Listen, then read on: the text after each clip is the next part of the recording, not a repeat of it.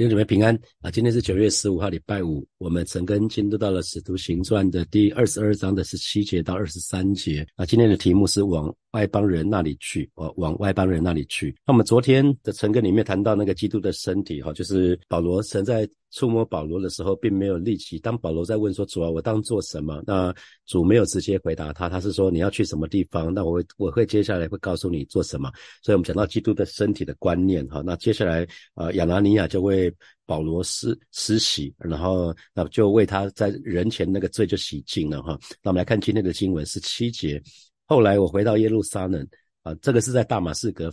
在十六节以前都是在大马士革发生的事情。那十七节后来我回到耶路撒冷，在店里祷告的时候，魂游向外。所以保罗在得救一段时间，大概是第三年以后，他就回到耶路撒冷去了哈。那他到圣殿里面去祷告，那这个时候就魂魂游向外哈。魂游向外就是比较属于啊不大寻常的状态，可以看到可以看到异象，就是非常非常的投入哈。那十八节。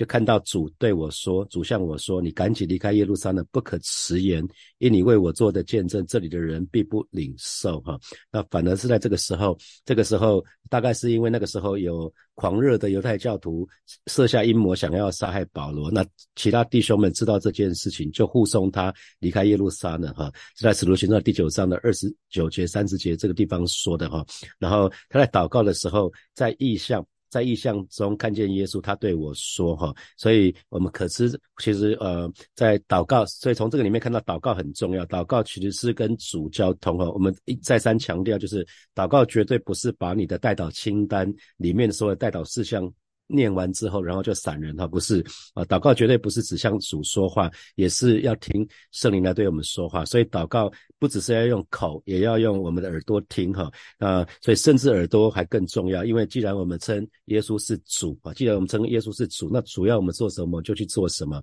所以祷告如果只用嘴巴却不用耳朵，那那都不完全哈。那我想出信的时候，每个人一定都是只会用嘴巴来祷告哈。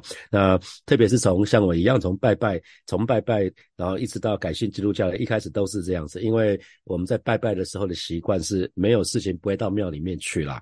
啊，只有只有有求于偶像的时候，才会主主动去庙里面。那其他的时候，你不会想要去庙里面跟那些那些偶像啊把干净哈，绝对不会。你都是有事的时候才去啦。我们常说无事不登三宝殿，所以其实，在在那个信主以前，如果你有跟我一样拜偶像的经验，大概就会知道我在讲什么哈。所以很多时候信主之后，就很自然就只是讲。带到的事项，那可是不要停哈，不要停。一开始是这样没关系，可是我们要开始学习用耳朵，耳朵祷告的时候，不只是用嘴巴，也要用耳朵，更要我们用我们的心。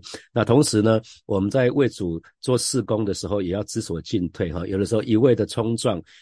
呃，不是，不见得是好的哈，因为有的时候反反而让自己陷入危机啊，所以保罗在这个地方，神就对他说：“你要离开这个地方哈，不不要继续留下来。”那在职场上这样的人很多哈，有的时候我们称他为大白鲨型的哈，或者是他推土机型的，就是有一些人为达目的不择手段哈。那可是，在教会里面却不要这样子，不要硬干哈。当特别像呃。现在是网络世界嘛，有有的时候，当其他人在网络上面说我们是非的时候，那不管是在网络上，或者是他他用直接的话语，其实都一样。那有这几年将会有发生一些事情嘛？有有有的时候弟兄姐妹就说，牧师啊，我们要不要下达封口令？我说你怎么下封口令？你封了也没用，封了继续讲，所以这是这是。没有智慧的哈，就最简单就是冷处理，完全不回应他哈。他讲他的嘛，因为他讲的他讲的又不是事实。那那也有人说，那不要让某些某些人用用直接用话语攻击教会嘛？那那牧师要不要让他消失？我说这个只有在解严之前，可能很早以前，呃，那个政府。可能会发生的事情，就是有人如果说政府怎么样子，跟跟没躲的那个人就自动消失了哈。我们也不知道消失的原因是什么。可是我说教会不教会就是教会，千万不要这样子哈，永远不要忘记啊，我们彼此互为基督的身体，所以合一很重要。我们需要顾念其他。其他人的状状况哈，所以同时呢，为主做见证，应该是不管我们的在什么地方，都到处都应该是我们的工厂。可是呢，有的时候也要知道说，可能这个地方已经不大适合了，到其他地方去可能是更好的哈。那。在企业里面，在企业界的做法，通常会把最好的业务呢，就指派到最最肥沃的地方去哈，就是因为植物在沃土里面长得好嘛哈，在在沙漠当中寸土不生，你把种子撒下去，大概也没什么用哈。那可是如果神要我们去做什么，我们就去做。我觉得最重要的是这件事情哈。神的儿女只要按照神的心意，然后忠心的去做就好了。像耶利米先知，呃，他被称为泪眼先知啊，他写下了耶米耶利米哀歌哈。可是我相信他在天国的时候，他的奖赏是大的，因为他很忠心，他很忠心去做神要他做的事情，即便看起来他的服饰没有果效，可是我相信他他可以得着很大的冠冕哈。那那个李保罗李保罗牧师他就说，他们在中国宣教的时候，很多时候就跋山涉水走了。八个小时，有的时候走一天，有的时候走两天，到一些部落去，到一些回族去。他们走了半天，其实只是带一个部落人信主哈，因为他们有个领受，他们就要去。那我想每个人就是很忠心，要去做神要我们做的事情就好了，那就够了哈。那你可以看到传福音的腓力，他一开始是到撒玛利亚，撒玛利亚这是一个外族人，那犹太人可能一一般不会走到外族人这个地方去，结果腓力就走到。撒玛利亚这个地方去了哈，他带了一整个一整个村庄的人信主哈，那可是没有多久，他又被被圣灵差差派去，呃，对那个古时太监说话。再一次，这个古时太监是一个外族人，他还是一个非洲人。可是呢，这一次不是一个村庄的人，是只有一个人。可是呢，那又何妨？所以神要我们做什么，我们就是去做就好了，不要去管。像像每次在讲道的时候，我就会想说，不管是对一百个人，对一千个人，呃，对十个人。你要用同样的热情去讲道啊！不要因为你的族群有多少人，好像人多你就比较嗨一点，千万不要这样子哈。那同时这个地方我看到看到圣灵要他说你要赶紧离开，不可迟延哈。所以在一个地方要待多久，或者是不待多久，其实不是由自己决定了，要听神的声音，要听神的带领啊。所以啊，如果再回到使徒行传的第一章第四节，主耶稣曾经命令使徒们。不要离开耶路撒冷哈，可是到了这个时间点，却命令保罗啊，命令保罗赶快离开耶路撒冷。所以我们注意到主的命令会因人而异啊，主的命令会因人而异，而且呢，有的时候会因时而异。你这个时候要你做的，不再我们要继续做下去，可能到了时间点就要离开了哈。所以不要，千万不要就抓住一句话说，啊，主耶稣对我说什么啊？可是那是十年前说的哈，已经你没有再去问说，现在是要继续做下去吗？还是怎么样子？所以呃，因为神是一个不断前进的神啊，我们要知道神是一个神，神是一直前进、不断前进的神哈，所以。不要因为主对其他人的吩咐，或者是很久以前对自己的吩咐，就不听主耶稣现在说的话哈。然后我们继续来看十九节，我就说主啊，他们知道我从前把信的人收在监里，又在各会堂里鞭打他们啊呃。保罗在对他，因为他这是他跟神的对话，他就是因为神要他离开嘛，他就有一点委屈，因为他很想赢得他他的同胞的心哈，他会觉得说他这么一个大反派，他可以弃暗投明。那当他们了解保罗所说的故事，这些人一定也很乐意啊替那个叫做弃暗投明哈。可是他没有想到他们。他他对这群人来讲的话，他们不会管他弃暗投明不弃暗投明，他只想到说你这个背叛者啊，这这群犹太人看保罗是一个背叛者哈，他们根本就对他怎么弃暗投明没有兴趣哈，所以他他讲到他的他的历史哈，他说主啊。他们十分清楚，我从前曾到各会堂把信的人抓起来殴打哈。那这个是保罗的这一段，他有一段黑历史，大家都知道，就是你听听到保罗这个名字或者扫罗这个名字，就是等于大坏蛋了哈，就是等于一个大坏蛋。对基督徒来讲也是，然后对犹太人来讲也是，他叫做背叛者哈。所以保罗他好像两边都不是人哈。那那这边讲到又在各会堂里鞭打他们，不见得说保罗亲自去打这群基督徒不是哈，而是说这群人被打是因为保罗所致。死的，因为有可能是保罗，保罗拿着那那那一卷那那那那一张书信，然后就就合合法的抓这些基督徒，然后就把他带到其他地方去，哈，带到其他的公会去，啊，或者是会堂去。好，我们来看二十节，并且你的见证人斯提凡被害流血的时候，我也站在旁边欢喜，又看守。害死他之人的衣裳，所以保罗保罗在接下来讲这一句的时候，他希望能够赢得他的同胞的认同嘛，所以他会讲到他的过去的黑历史，包括斯里凡斯里凡那个殉道的时候，那基督徒是讲殉道，那可是对犹太人来讲，斯蒂凡叫该死啊，因为他做他犯了亵渎神的罪啊，对，因为两边的立场不一样，所以所以保罗当保罗对对圣灵说这件事情的时候，是保罗他的心态是说，我如果对同胞讲这件事情的时候，他们应该可以认同我原来就是站在他们那一边的，原来我们是同一边的，同一边阵营的啊。那所以这边特别讲到说，你的见证人斯蒂凡啊，你的见证人斯蒂凡，所以保罗现在如今他可以说出来了，你的见证人斯蒂凡，他当时。可不是这样想的哦。当时保罗在那边看守那些人的衣服的时候，保罗绝对不是这样想的。所以有没有注意到，信主以前跟以后，有的时候会是浊世金杯啊？昨天我们觉过去觉得对的，今天不再觉得对了啊，因为我们的良知活过来了，我们良心活过来，所以以前觉得习以为常的，觉得这没有什么，这个这很正常啊。以前他觉得渣，这个实际上该死。啊，他在旁边看衣服，还还沾沾自喜，说他有有份。他虽然可能年纪太轻，不能不能丢石头，可是他至少还有份于这件事情啊。以前他是这样子，那可是信主之后，随着信主以后，我们应应该我们思想价值观会慢慢的改变，慢慢的改变，慢慢的改变，然后我们会越来越像神哈。所以他今天可以讲出你的你的见证人斯里凡，然后啊，同时呢，他被被害流血的时候，就是被砸石头的时候呢，我也站在旁边。欢喜哈，所表示保罗这个人是很积极的，他是很喜乐，他是赞同犹太人砸石头在斯蒂凡身上哈。那同时呢，我又在。又看守害死他之人的衣服，所以保罗因为当时是一个少年人嘛，哈，在使徒行传第七章五十八节说，保罗当时斯蒂凡殉道的时候，他还是一个少年人，他很可能还没有到法定的年龄，所以他不能参与用石头打人，哈，所以他只是只是只是代替那些人去看守看守他们的衣服。啊，这些行刑者的砸石头的人，那他他们必把衣服脱下来比较方便动手嘛，哈，所以表示啊，保罗用这件行动，这这个时行动就是看守他们的衣服来。表示他也是同意，非常同意他们丢石头砸石头在斯蒂凡的身上。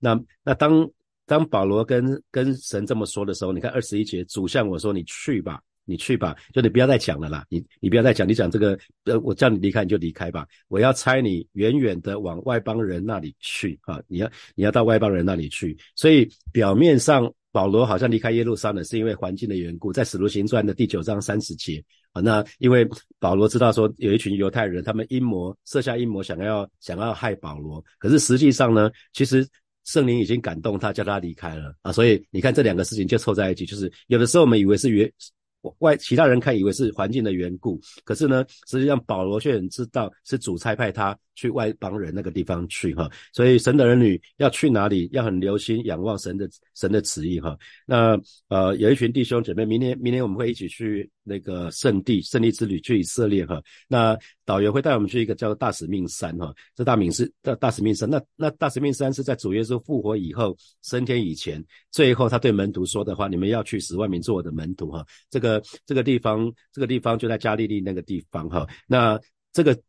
在大使命山保除了除了那个卖主的犹大之外，呃，其实主耶稣是对复活的主耶稣是对十二主使徒说的哈，所以大家都听到了。可是呢，没有人去做，竟然没有人去做，就很像今天的神的儿女一样。神的儿女都知道大使命，可是很少极少数的啊，神的儿女真的去做大使命，甚至大多数的神的儿女都会背这一段经文啊，你们要去十万名做我的门徒，这个部分我们都会背，可是很少很少人实际实际认真的去做啊，这是很可惜的一件事情。所以一个作者写了一本书叫做《大使命》或者是《大抗命》啊，大使命，因为我们不去做，神给我们的使命我们不去做，那就是抗命嘛。是一个很很很可惜的事情，所以巴不得每一位神的儿女，我们都常常把大使命，不只是会背他，真真的去做他，让我们自己先做门徒，也带领其他人做门徒哈。可是我们注意到了吗？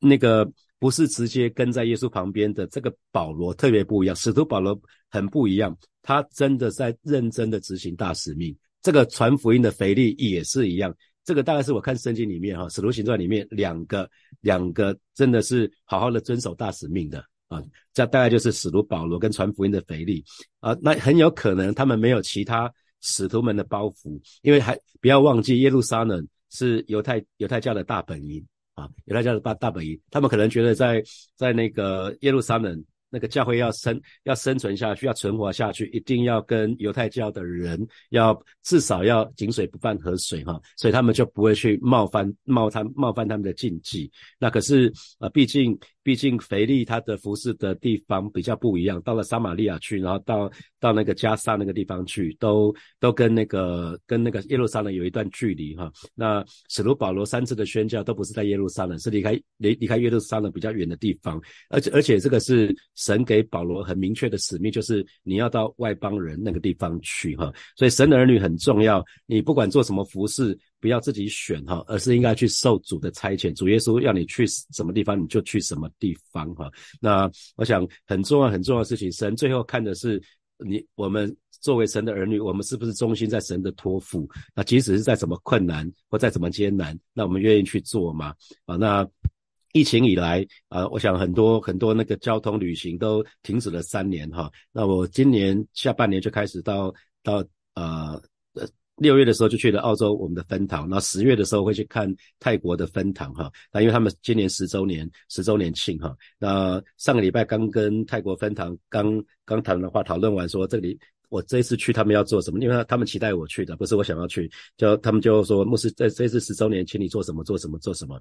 我就说，反正你们当导演，我就配合演出就好了。因为你们肯定，呃，就是登堂的。主任牧师他绝对比我更清楚他们自己的教会，他们自己的羊群，知道他们的现况，那比较知道说，哎，母会我们去的时候，我们怎么在他们的需要当中去给他们帮助嘛，哈，那我就做这件事情就好，而不是我想去，好像上级上级指导员去那边督导，嗯，我想不是这个样子哈，我们比较是他们需要我们做什么我们就做什么，那我觉得当当神要我们去做一件。去服侍的时候，特别是如果有一件事情是我们从来没有想过要去做的事情，那这个时候，这个时候通常会有很大的挣扎哈。那可是这个时候，我们能能不能够顺服下来啊？那个然后接受主的差遣，我觉得这是一个很重要一件事情哈。所以我说，二零一九年有接了主任牧师，我不敢说自己没有挣扎哈，我不敢说，可是我就是选择顺服神的旨意啊，因为毕竟我跟常常跟神讲说，主啊，我在这里，请差遣我。那那个意思就是，不管主要我做什么就做什么，我。我也盼望每一位神的儿女，我们都愿意向主来说：“主啊，我在这里，请差遣我。”好，那这个是从使使徒保罗的角度，哈，从使徒保罗的角度，那他很清楚说，主主对他说：“你去吧，我要派，我要派你，我要差你远远的往外邦人那里去。”那我们看犹太人的反应，哈，二十二节，众人听到他说这句话，前面前面说了种种。他们都没事哦，一直听到外邦人到外族人这个地方的时候呢，众人听到他说这句话，就高声说：“这样的人从世上除掉他吧，他是不当活着的啊！”所以一听那个新普京的翻译是一听到保罗讲这句话，为什么？因为他说他的使命是是往是往外族人那个地方去。那可是犹太人，他们有有一个非常优越的那种那种呃那种民族意识哈，他们觉得他们是全世界最棒的，他们是上帝的选民。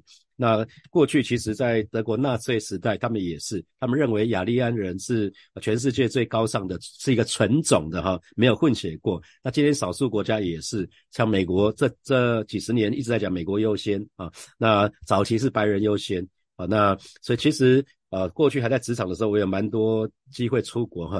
啊，我记得我第一次去法国，在法国餐厅的时候，如果你跟他讲英文的话，你就慢慢等吧。如果你不会讲法文，你至少先等个半个小时啊。到到到法国去，我不知道弟兄姐妹，如果你有去法国，应该会知道，呃，大概也会我我我的经验哈。可能所以今天就要倒过来看哦。那你怎么看？你怎么看今天在台湾的那些外劳或者是外佣？我记得当火把教会还在台铁聚会的时候，其实每个礼拜天。早上我们都可以看到，在台北车站的一楼的大厅，有没有有没有像那个挤得密密麻麻的外劳跟外佣有吗？很像被外劳攻占，是吧？他们说着我们不听不懂的话，然后非常的吵。好，那可是我却看到在教会一个一个姐妹，他们当时为了她父亲雇了一个外佣哈，他们就对待这个外佣如同家人一样哈。他们他们看到这个这个这个外佣生病，他们也是帮他付钱让他接受手术，点点点。我觉得那是一个非常棒的事情哈。那可是犹太人，犹太人他们因为这个民族的优越优越感实在太强了哈，他们觉得。犹太那个犹太人是神的选民，这些外邦人凭什么？他们为什么只只说只要相信耶稣就可以得得救，因信称义？为什么？他们应该要先先归他们要信基督教也不是不行，他们要先归信犹太教，接受割礼，像他们先遵守犹太人的传统跟规条，他们一定要先这样子，后面再说。啊，他们我在想，我在想，他们想的一定是这个样子，所以外邦人怎么可以跟犹太人相提并论呢？所以难怪犹太人听到保罗讲这一句话的时候就翻脸了哈，就这一句话就让他们翻脸。所以讲到说什么保罗是不当活着的啊，他他们认为，因为对犹太人来讲，外邦人一定要先接受。犹太犹太人的那个律例，先成为犹太人，他们才可以得着神的恩典。那不然的话，其实是亵渎神，应该被众人用石头打死啊！所以我们在想，除掉除掉他这句话，其实。呃，不只是在保罗身上，还记得吗？在主耶稣身上也是哈，在主耶稣身上也是，所以难怪使徒保罗会写下来说，我们要与主同受苦，同死，同复活，将来同得荣耀。因为作为耶稣复活的见证人，其实我们就会跟我们所见证的耶稣基督会有同样的命运哈。因为耶稣早就预告了，他说：学生不能高过先生，仆人呢也不能大过主人。人人怎么对待我们的主耶稣，其实也会怎么对待我们啊！所以，如果我们为了见证的缘故，如果有人想要除掉我们的话，其实就证明我们可能是走在对的道路上面哈。所以啊，神的儿女要要很留意。那保罗一开始，他从第一节开始，他是用分数想要为自己辩解，结果没有想到却带来更多的逼迫哈。他想要做见证，为主做见证，来化解这群人犹太人对他的那种那种呃那种那个那个。那种主观的那个很很有意见，想要想要定他于死啊，置他于死这个部分，所以我们就要很留意哈。有的时候我们为主做见证，不见得会有好的结果哈，不见得不见得就就就是好像理所当然，我们做好的事情就会好善有善报，不见得哈。所以呃，有的时候我们为为主做见证是会受到逼迫的。还记得当呃。呃，牧师曾经跟大家分享过，那当年那个基隆海关集体行贿，那可是却有一位弟兄，他当年他全身而退。可是我们我们看到这个消息，当然会很鼓舞。可是这位弟兄后来分享说，他当时当当年大家都集体行贿的时候，那这位弟兄他他其实在那个地方，因为他不收受贿赂，所以他是遭到排挤的。所有人看他是用异样的眼光，因为他非他跟其他人是不。不不一样，他是不合群的啊，所以他是受到排受到排挤的。这可是这这就是为为神为义受逼迫了啊，所以呃，可是不要怕哈，不要怕，我们在暗处所做的，神会在明处报答我们。就像保罗所说的，我们虽遭逼迫，可是呢却不被丢弃。好，那呃，我们继续看二十三节，二十三节，那众人这群犹太人呢，就好像发疯了一样哈，众人喧嚷，摔掉衣裳，就把尘土向空中就扬起来啊。新普金的翻译是他们吼叫。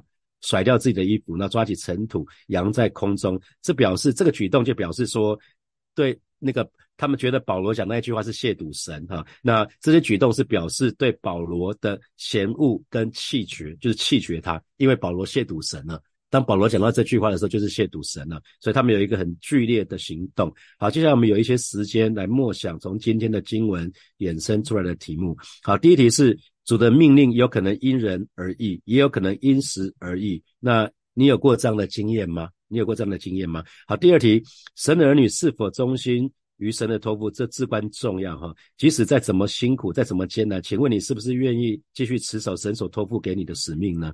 好，第三题，请问你怎么看待来台湾的外劳外佣呢？那你觉得神又是怎么看待他们？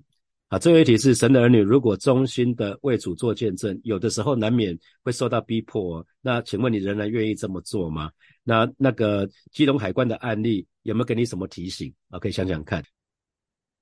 弟兄姐妹一起来祷告啊！首先我们就向谁来祷告？不管再怎么辛苦，再怎么艰难，那我们就是愿意愿意坚持。在神所托付给我们的使命当中，我们就是衷心的去完成神的托付啊！不管有没有人知道，那我们就是去衷心的完成神要我们所做的事情。我们就一起开口来祷告。主要谢谢你，今天早晨我们再一次来到你面前，向你来祷告，带领每一位神的儿女。我们既然领受了使命，我们就是坚守在你所托付给我们使命的当中，不管过程再怎么艰辛，哦，遇到在什么样的挫折跟困难，主要带带领我们，我们就是忠心的完成你的托付啊，因为因为你在乎的是是不是我们，我们是不是忠心到底啊？所以有的时候我们在乎结果，但是你却更在乎我们是不是忠心到底。恩待每位神的儿女，我们就是成为你忠心的。的管家。谢谢主，谢谢主，赞美主。我们继续来祷告，让我们因为神，我们说神是不偏待人的神哈，让我们也是这样子。我们在看待这些在台湾的外佣外劳这些寄居的人，我们可以用神的眼光来看看他们。像犹太人，他们对外外族人这一句话就很感冒，求神来帮助我们，让我们可以有不同的角度来看待在台湾他们这群外佣跟外劳。如果你有接触机会接触到他们，应该是要可以好好的照顾他们，带领他们信主哈。我们就一起开口来祷告，是吧？谢谢你今天早晨我们再次来到你面前向你来祷告，是吧？你是那个不偏待人的神啊，带领每一位神的儿女，是吧？求求主挪去我们我们身身上的那些偏见，特别是对那些外佣，特别是对那些外劳的这些寄居的人的偏见，让我们可以用你的眼光来看待啊这一群人啊，师他们也是你所爱，也是你所宝贝的人啊。求主恩待我们，谢谢主，谢谢主。